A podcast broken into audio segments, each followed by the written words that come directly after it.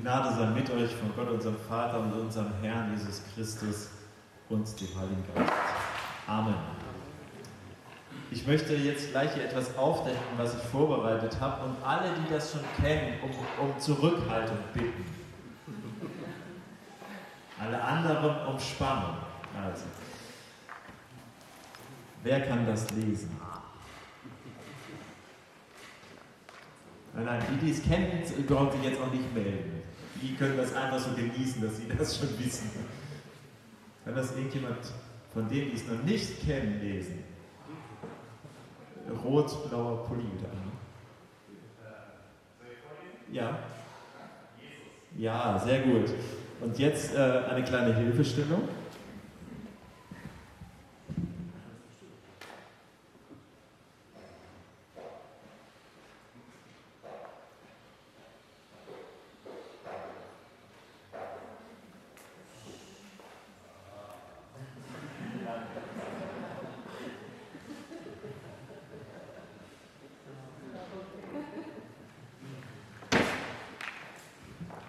Wenn man es einmal gesehen hat, dann kann man es nie mehr nicht sehen. Also von daher, jetzt ist es, glaube ich, ziemlich deutlich, oder? Man muss manchmal etwas genauer hinschauen, man muss manchmal äh, warten, bis es Hilfslinien gibt, die einen Rahmen für etwas bilden, um dann genau zu erkennen, was es ist. Und solche Hilfslinien, wie die, die beiden, die ich jetzt gerade versucht habe hier anzumalen, also helfen, etwas genauer zu erkennen, solche Hilfslinie oder solch eine Hilfslinie soll diese Predigtserie sein, die wir heute starten. Wir, in unserer Gemeinde halten wir es so, dass wir immer mal wieder so Predigtserien zu einem Thema oder zu einem biblischen Buch machen. Und in diesem, bei dieser Predigtserie Erhaben über Priester, Propheten und Könige, da soll es um den Hebräerbrief der Bibel des Neuen Testaments gehen. In den nächsten sieben Wochen werden wir dort genauer hinsehen wir werden nicht Kapitel für Kapitel abhaken, sondern haben uns die großen Themen herausgenommen und meine Kollegin Stephanie Wohlend, Micha, den haben wir schon gesehen, Reinhard Spick aus Hamburg und ich werden dazu predigen. Und versuchen das auch gut und ansprechend zu gestalten. Vielleicht äh, ist euch das schon mal aufgefallen, es gibt da hier ein paar Teenager, die schreiben manchmal im Gottesdienst mit. Das sieht dann sehr, sehr... Äh, äh, positiv aus, aber das müssen die machen. Mindestens einmal im Monat müssen sie ein Gottesdienstprotokoll ausfüllen und dann kriegen sie etwas ganz Tolles. Sie dürfen nämlich Noten verteilen für die Musik, Moderation, Predigt. Sie dürfen ihr Lieblingslied aufschreiben, war es zu lang oder zu langweilig äh, und all solche Sachen. Und sie dürfen auch Tipps aufschreiben und sie haben in den letzten Wochen immer mal wieder äh, in vermehrter Zahl aufgeschrieben, es könnte ein bisschen lustiger sein in unseren Gottesdiensten. Also, das habe ich gelesen und wahrgenommen. Eine kleine Anekdote. Ein Rabbi ist völlig bestürzt und kommt zu Gott und betet in seiner Not, Gott, mein Sohn ist Christ geworden, was soll ich nur tun? Und plötzlich, unerwartet, hört er Gottes Stimme und Gott antwortete ihm, mach dir nichts daraus. Mein Sohn ist auch Christ geworden. Der Rabbi fragt ihn, was hast du getan? Und Gott antwortet ihm, ich habe ein neues Testament geschrieben. Und in diesem Neuen Testament, da steht der Hebräerbrief. Also warum eine Serie über den Hebräerbrief? Weil wir gerne etwas erreichen möchten. Wir möchten gerne erreichen, dass ihr diesen Brief nochmal lest, zu Hause und einfach mal so am Stück lesen, 13 Kapitel, das kann man ganz gut schaffen und neugierig werdet. Wir möchten aber auch erkennen, dass ihr erkennt, was Luther schon so angetrieben hat, was Christum treibt. So hat Luther es genannt, Christus darin zu erkennen, in dem Wort Gottes, zu erkennen und auch zu erleben. Für Luther war ein ganz entscheidendes Kriterium, ob ein Buch wirklich zur, zur Bibel, also wirklich Wort Gottes ist oder nicht, äh, war eben das, dass es Christus treiben muss.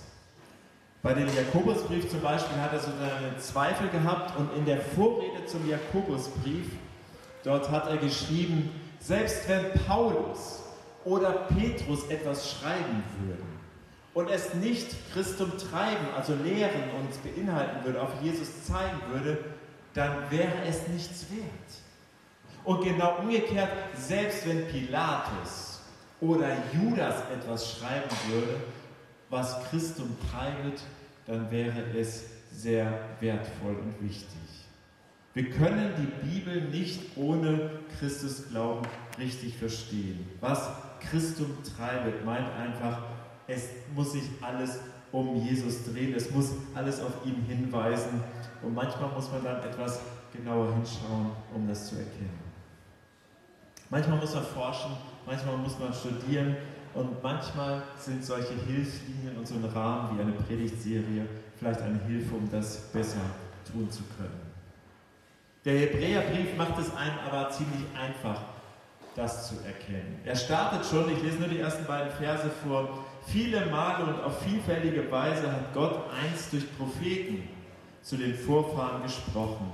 Jetzt, am Ende dieser Zeit, hat er durch seinen Sohn zu uns gesprochen. Ihn hat er zum Erben von, von allem eingesetzt. Durch ihn hat er auch die Welt geschaffen.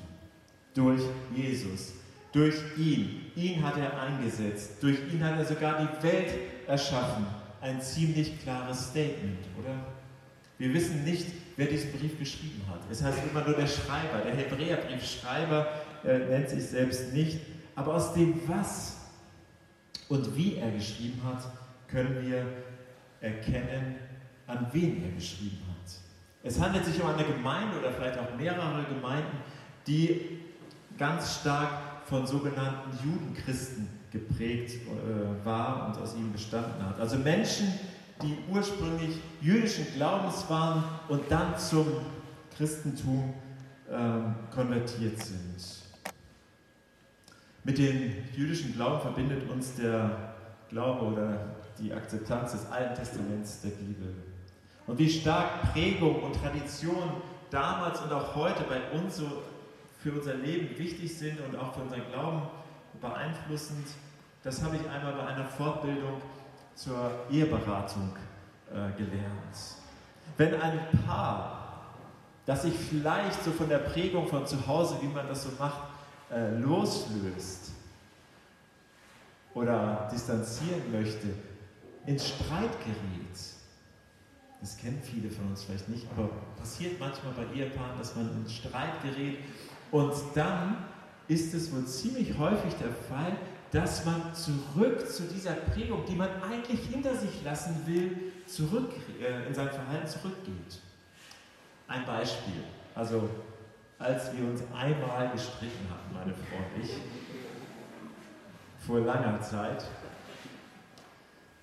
da ist sie äh, für meine damaligen äh, Verhältnisse oder Ansichten ziemlich emotional laut geworden und ich eher ganz leise und äh, dachte und habe nichts gesagt und ich dachte eigentlich, das wäre es dann jetzt auch gewesen.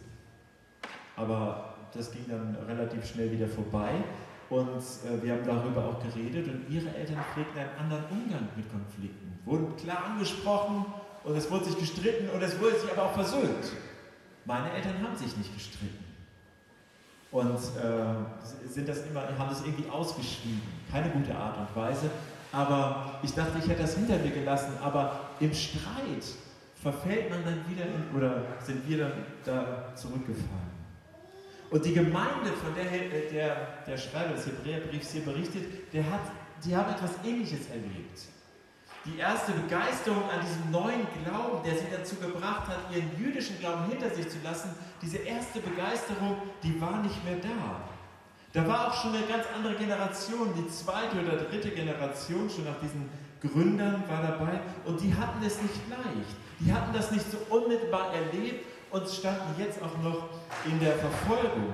Die Gemeinde wurde bedroht und verfolgt und die Christinnen und Christen wurden entmutigt dadurch, drohten immer wieder durch diese Entmutigung zurückzufallen zu ihrem eigentlichen Glauben.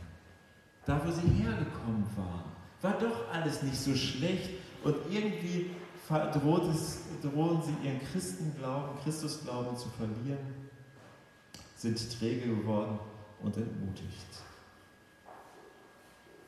Und genau darauf reagiert der Hebräerbrief. Eine Gemeinde soll neu ermutigt werden. Aber wie ermutigt man eine Gemeinde, die droht auseinanderzubrechen, zurück zu alten Traditionen zu kehren? Wie ermutigt man sie? Und der Schreiber des Hebräerbriefs hat einen klaren Plan. Ich habe es mal Verknüpfung genannt. Er nimmt ihre Wurzeln sehr ernst. Er kennt sich selbst sehr gut aus, hat vielleicht selbst diese Wurzeln des jüdischen Glaubens und äh, verknüpft ihn auf der anderen Seite mit dem Glauben und dem Leben und der Lehre von Jesus Christus. Er verknüpft sie. Bei uns ist das ja manchmal so, in unserer Gemeinde, vielleicht in äh, der Friedensgemeinde ganz anders. Da werden Altes Testament und Neues Testament so ein bisschen gegeneinander ausgespielt. Entweder oder, es kann doch nicht derselbe Gott sein und all diese äh, Sachen, die wir vielleicht schon mal gehört haben. Ich glaube an Jesus und lese das Neue Testament, aber mit dem Alten Testament kann ich gar nichts anfangen. Ich nehme es höchstens dazu, meine ethischen Überzeugungen mit krasseren Aussagen aus dem Alten Testament zu untermauern. Im Hebräerbrief wird ganz anders mit dem Alten Testament umgegangen. Es gibt kein anderes Buch im Neuen Testament, das so viele und teilweise auch sehr lange Zitate und Zitatreihen des Alten Testaments präsentiert. Gesetze, Rituale werden beschrieben, alles aufgezählt, wird aber immer mit Jesus in Verbindung gebracht, von vorne bis hinten. Ganz so, wie es Luther wahrscheinlich gefallen hätte, die Bibel zu lesen und danach zu fragen, was hat das mit Jesus zu tun? Was Christum treibt. Der Schreiber des, äh, des äh, Hebräerbriefs will nicht gegen das Alte Testament schreiben, sondern er will mit dem Alten Testament Jesus äh, zeigen. Und was bedeutet das? Er nimmt die Menschen, die in ihrer Situation gerade ähm, schwierige Zeiten erleben, er nimmt sie ernst. Er sieht ihre Not und er sieht auch, dass sie auf dem Weg sind, ihren Christusglauben zu verlieren. Ihr müsst euch nicht für oder gegen etwas entscheiden. Jesus ist nicht gegen das Alte Testament, sondern ist das Ziel des Alten Testaments. Und ihr könnt an Jesus festhalten, auch mit euren Zweifeln, mit euren Fragen und Herausforderungen. Erhaben über Priester und Propheten und Könige. Der Hebräerbrief. So lautet der Titel unserer Serie. In Wikipedia steht zum Thema Erhaben das Erhabene und die Erhabenheit bezeichnet in ästhetischer, religiöser und ethischer Hinsicht die Anmutung von etwas Großem oder Heiligen, das dem Gemüt und Denken die Schranken des irdischen Endlichen nimmt und die Ehrfurcht, Verehrung und Achtung sowie mit einer spezifischen Art von Schrecken oder Schaudern verbunden ist. Was heißt das für uns? Ein bisschen einfacher gesagt, ist Jesus für uns persönlich dieses Erhabene, dieses Besondere, der, dessen Verehrung mein Leben bestimmt, er, der in mein Leben hineinsprechen darf? Genau davon ist nämlich auch auffallend oft im Hebräerbrief die Rede vom Reden Gottes, wie Gott zu Menschen reden. Erleben wir das? Wenn nicht, wollen wir das überhaupt erleben, dass Gott uns persönlich anspricht unser Herz vielleicht unruhig macht? Wünschen wir uns das? Wenn ja, dann sollte man ihm auch Gelegenheit geben, dazu das zu tun, vielleicht in der Bibel lesen, vielleicht christliche Gemeinschaft erleben, Stille und Gebet. Das ist nicht nur etwas für Menschen zur Zeit Jesu, sondern auch zu unserer Zeit und es ist genauso erlebbar. Auch wenn die folgende Anekdote etwas anderes vermuten lässt. Es treffen sich zwei ganz ganz, ganz fromme Christen. Und ähm, der eine sagt dem anderen, weißt du was, ich bin ja in einer neuen Gemeinde und der Pastor dieser Gemeinde, das ist also, das ist mal ein Mann Gottes. Jede Nacht redet Gott persönlich zu ihm.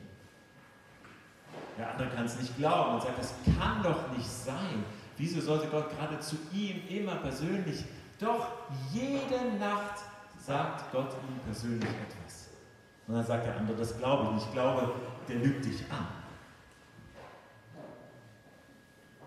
Der Freund geht einen Schritt zurück und sagt, das, also, das wäre ja Quatsch.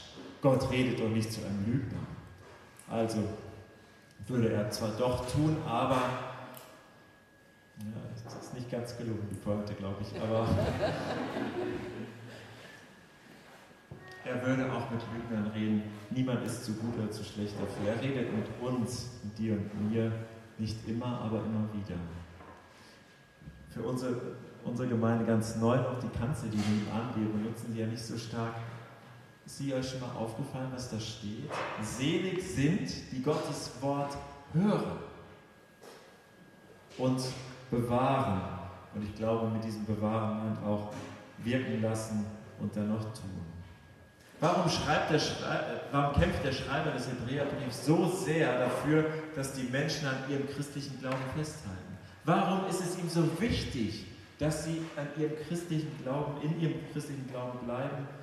Natürlich, er ist überzeugt davon und er erlebt die Freiheit, die der christliche Glaube uns bringt. Nicht, dass ich tun und lassen kann, was ich will, sondern die Freiheit, dem Willen Gottes zu folgen und unabhängiger von anderen zu sein.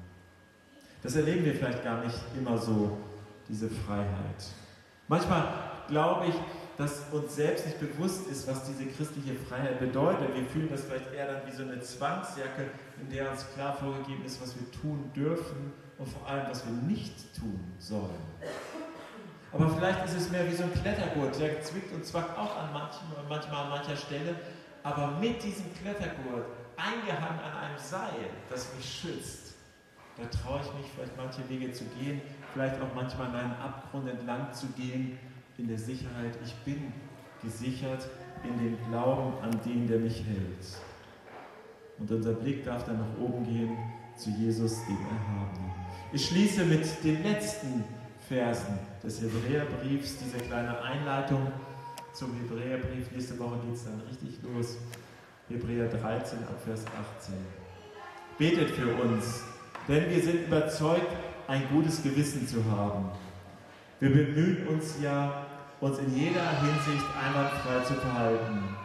Ich bitte euch eindringlich um euer Gebet, damit ich euch möglichst bald zurückgegeben werde. Gott ist es, der Frieden schenkt. Er hat den großen Hirten der Schafe, unseren Herrn Jesus, heraufgeführt aus dem Reich der Toten. Der hat durch sein Blut den ewigen Bund in Kraft gesetzt. Gott macht euch fähig zu allem Guten, damit ihr tun könnt, was er will. Er schaffe in uns, was ihm gefällt, durch Jesus Christus. Der regiert in Herrlichkeit für immer und ewig. Amen. Lasst uns nun das Lied wohl denen, die daran sind.